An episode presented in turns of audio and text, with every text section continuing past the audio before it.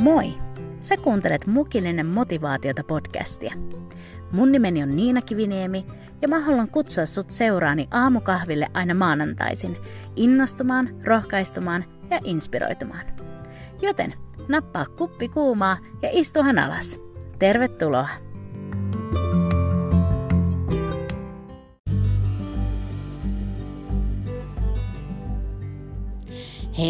hyvää huomenta! Joko sä oot valmis uuteen viikkoon? Mä ainakin oon ja on innoissani tästä viikosta. Tänään me jutellaan vähän siitä, että, että kuinka helposti me jäädään kiinni niihin hetkiin ja sellaisiin muistoihin, jotka on negatiivisia meidän elämässä. Mutta kuinka tärkeää olisi huomata se hyvä, mitä koko ajan meidän ympärillä on ja muistaa, että mikä mieletön voima piilee kiitollisuudessa. Ja muuten kannattaa pysytellä mukana ihan tämän jakson loppuun asti, sillä mulla on meille yksi tosi kiva haaste vielä tehtäväksi siellä kotona. Mutta nyt, ota mukava asento ja sun lempparimuki ja juoma ja liity mun seuraan tälle tämän viikon mukilliselle motivaatiota.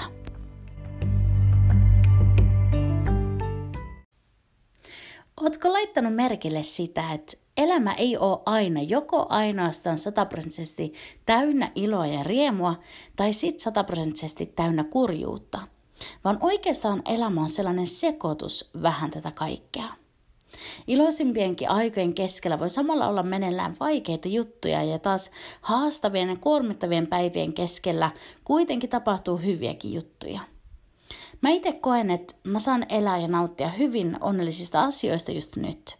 Mutta samalla mä oon huomannut, että se onni ei kuitenkaan automaattisesti pois sulle sitä, ettei vaikeitakin asioita samalla tapahtuisi.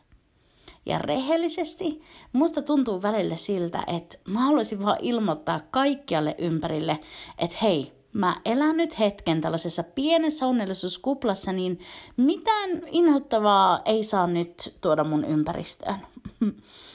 Mä tiedän, että se ei ole mahdollista, mutta siltä musta välillä tuntuu. Elämä on kuitenkin niin usein näyttänyt ne haastavat ja synkätkin puolet, niin tuntuu, että just nyt mä oon vaan silleen, että hei, sorry, nyt ei mitään muuta kuin pinkkeä ja glitteriä mun elämään, kiitos. Mutta elämä ei toimi ihan niin, niin kuin sä oot varmaan itsekin jo huomannut. Ja yksi päivä kävellessä tuolla kaupungissa, niin mä näin pysäköityneen ambulanssin tien varrella. Ja mun silmät kiinnitty yhteen tarraan, joka oli teipattu siihen ambulanssin takaoveen. Siinä oli tällainen älypuhelimen kuva tai sellainen symboli, ja sen yli oli vedetty punainen viiva, niin kuin sellainen kieltomerkki. Ja sen alapuolella luki nämä sanat. Kuva elämää, älä onnettomuuspaikkaa. Mä ihan pysähdyin tuijottamaan tuota hetken. Eka ajatus oli, että aidosti se, että kuinka kauheita oikeasti, että meitä pitää edes muistuttaa tällaisesta. Että meistä ihmisistä on tullut tällaisia, jotka pysähtyy kuvaamaan vakavia onnettomuuspaikkoja.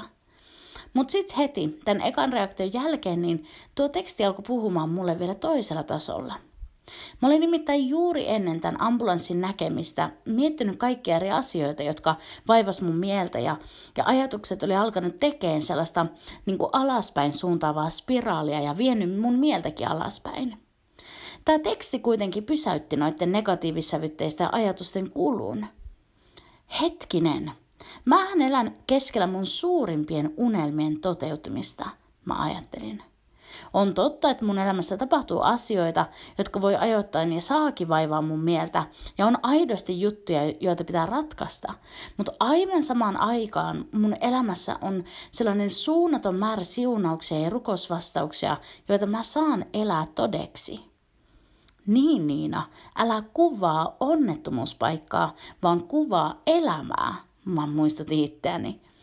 Ja mä olen saman tien listaamaan itselleni niitä asioita, jotka on hyvin just nyt. Ja, ja niitä asioita, joista mä oon innoissani ja jotka tuo mulle iloa. Ja, ja samalla mielessäni mä kiitin Jumalaa kaikesta siitä. Voit olla varma, että tämä lopetti sen alaspäin painuvan spiraalin kulun mun mielessä ja alkoi nouse, nousemaan niinku sellaisia uusia ajatuksia ja mun, nosti mun katsetta ylöspäin. Kiitoksella on oikeasti ihan valtava voima – luota muhun.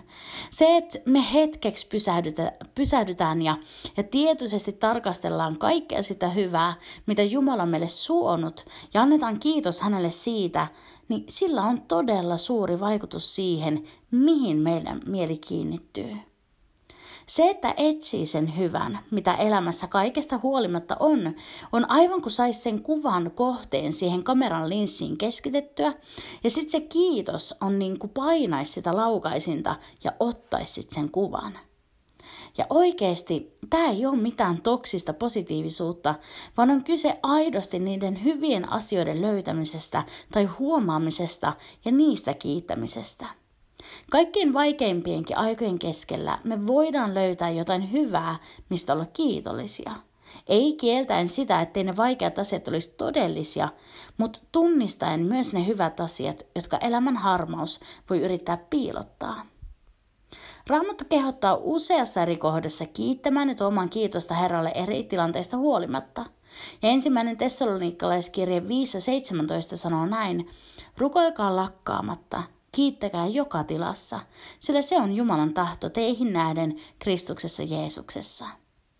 Ja yksi, mistä voi aina kiittää Jumalaa, jos ei heti muita syitä löydy, niin on yksinkertaisesti se, että kuka Jumala on. Ja tähän muun muassa psalmin tekstit hienosti johdattaa kerta toisensa jälkeen. Mä en tiedä, että mikä sun elämän tilanne just nyt on, mutta mä luulen, että harvan meistä elämä on pelkkää aurinkoja ja sateenkaaria tai pelkkiä synkkiä myrskypilviä. Elämä on sekoitus kaikkea. Joskus sitä auringonpaistetta on enemmän ja pilviä vähemmän, tai sitten niiden suurien pilvien takaa on vaikeampi nähdä mitään auringon säteitä. Mutta mä oon tullut huomaamaan, että kaikkien ajanjaksojen keskellä me voidaan löytää myös niitä asioita, joista me saadaan olla todella kiitollisia. Ja mä itse huomasin viime vuonna sen, että kuinka tärkeää on niiden synkkien aikojen keskellä oikein pysähtyä sitten niiden ihanien ja iloisten hetkien keskellä, kun niitä tapahtuu, ja nauttia siitä kaikesta, ja aivan kuin kätkeä se kaikki hyvä sinne sydämeen. On se sitten se lämmin kahvikupponen, jonka rakkaan ystävän kanssa ja hänen seurassa nautitaan, niin oikein pysähdy hetkeksi siihen hetkeen ja mieti, kuinka kiitollinen sä oot tästä ystävästä, tästä keskustelusta ja tästä kahvista. Tai sitten joku juttu, joka saa sut nauramaan niin, että ihan vatsalihaksiin sattuu, niin oikein kerää se hetki sinne sun sisimpään, aivan niin kuin aarteena talteen. Tällaiset aarteet tuo väriä ja iloa sinne vastoinkäymisten keskelle. Mä toivon, että sä tiedät, että mä en sano tätä kevyesti, sillä mä ymmärrän, että sä voit just nyt käydä elämässä vaikeinta taistelua läpi. Mutta mä haluan kuitenkin jättää sulle ja myös mulle tämän muistutuksen, että ihania juttuja tapahtuu meidän ympärillä koko ajan, joista me voidaan ottaa niin, niin sanotusti sellainen sisäinen valokuva meidän mieleen ja siitä kaikesta hyvästä tuoda kiitos meidän Jumalalle. Näin me todellakin kuvataan elämää sinne meidän sisäiseen elämän valokuva-albumiin.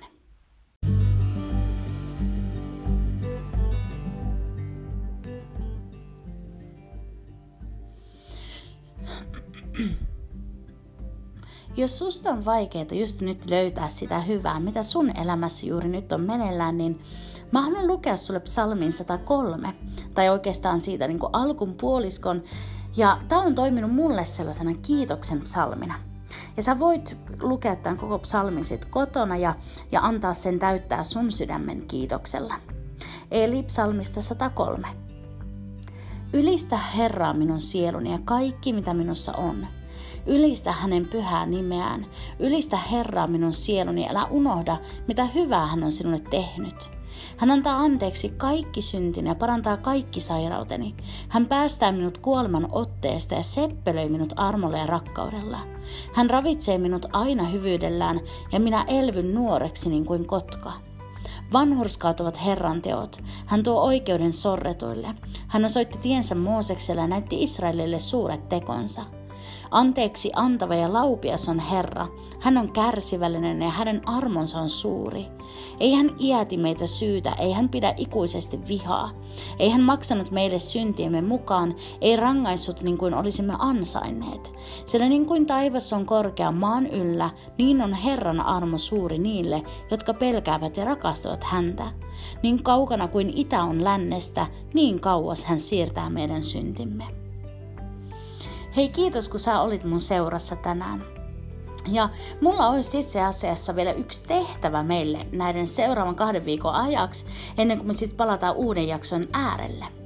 Eli mitä jos joka aamu me kirjoitettaisiin ylös yksi asia, josta me ollaan kiitollisia – Saa mielellään siis kirjoittaa enemmänkin, mutta mietin, että olisi huippua tehdä tällainen haaste yhdessä ja näin rohkaista toinen toistamme joka aamu herätessä muistamaan ja näkemään se hyvä, mitä meillä on. Mä aion ottaa mun sängyn viereen sellaisen pienen vihon, johon mä joka aamu kirjoitan ainakin yhden asian, mistä mä oon kiitollinen. Tän voi myös siis kirjoittaa puhelimen muistion, jos se on sulle helpompaa. Mutta tutko sä mukaan kuvaamaan elämää mun kanssa? Hei, tästähän voisi oikeasti tehdä jopa sellaisen niin kuin valokuvapäiväkirjan. Oikeasti taivas on rajana tässä haasteessa. Mutta laita seurantaan tämä podcast tuolla Instassa ja Fasessa, että mukillinen motivaatiota, ja jaetaan siellä myös tätä haastetta.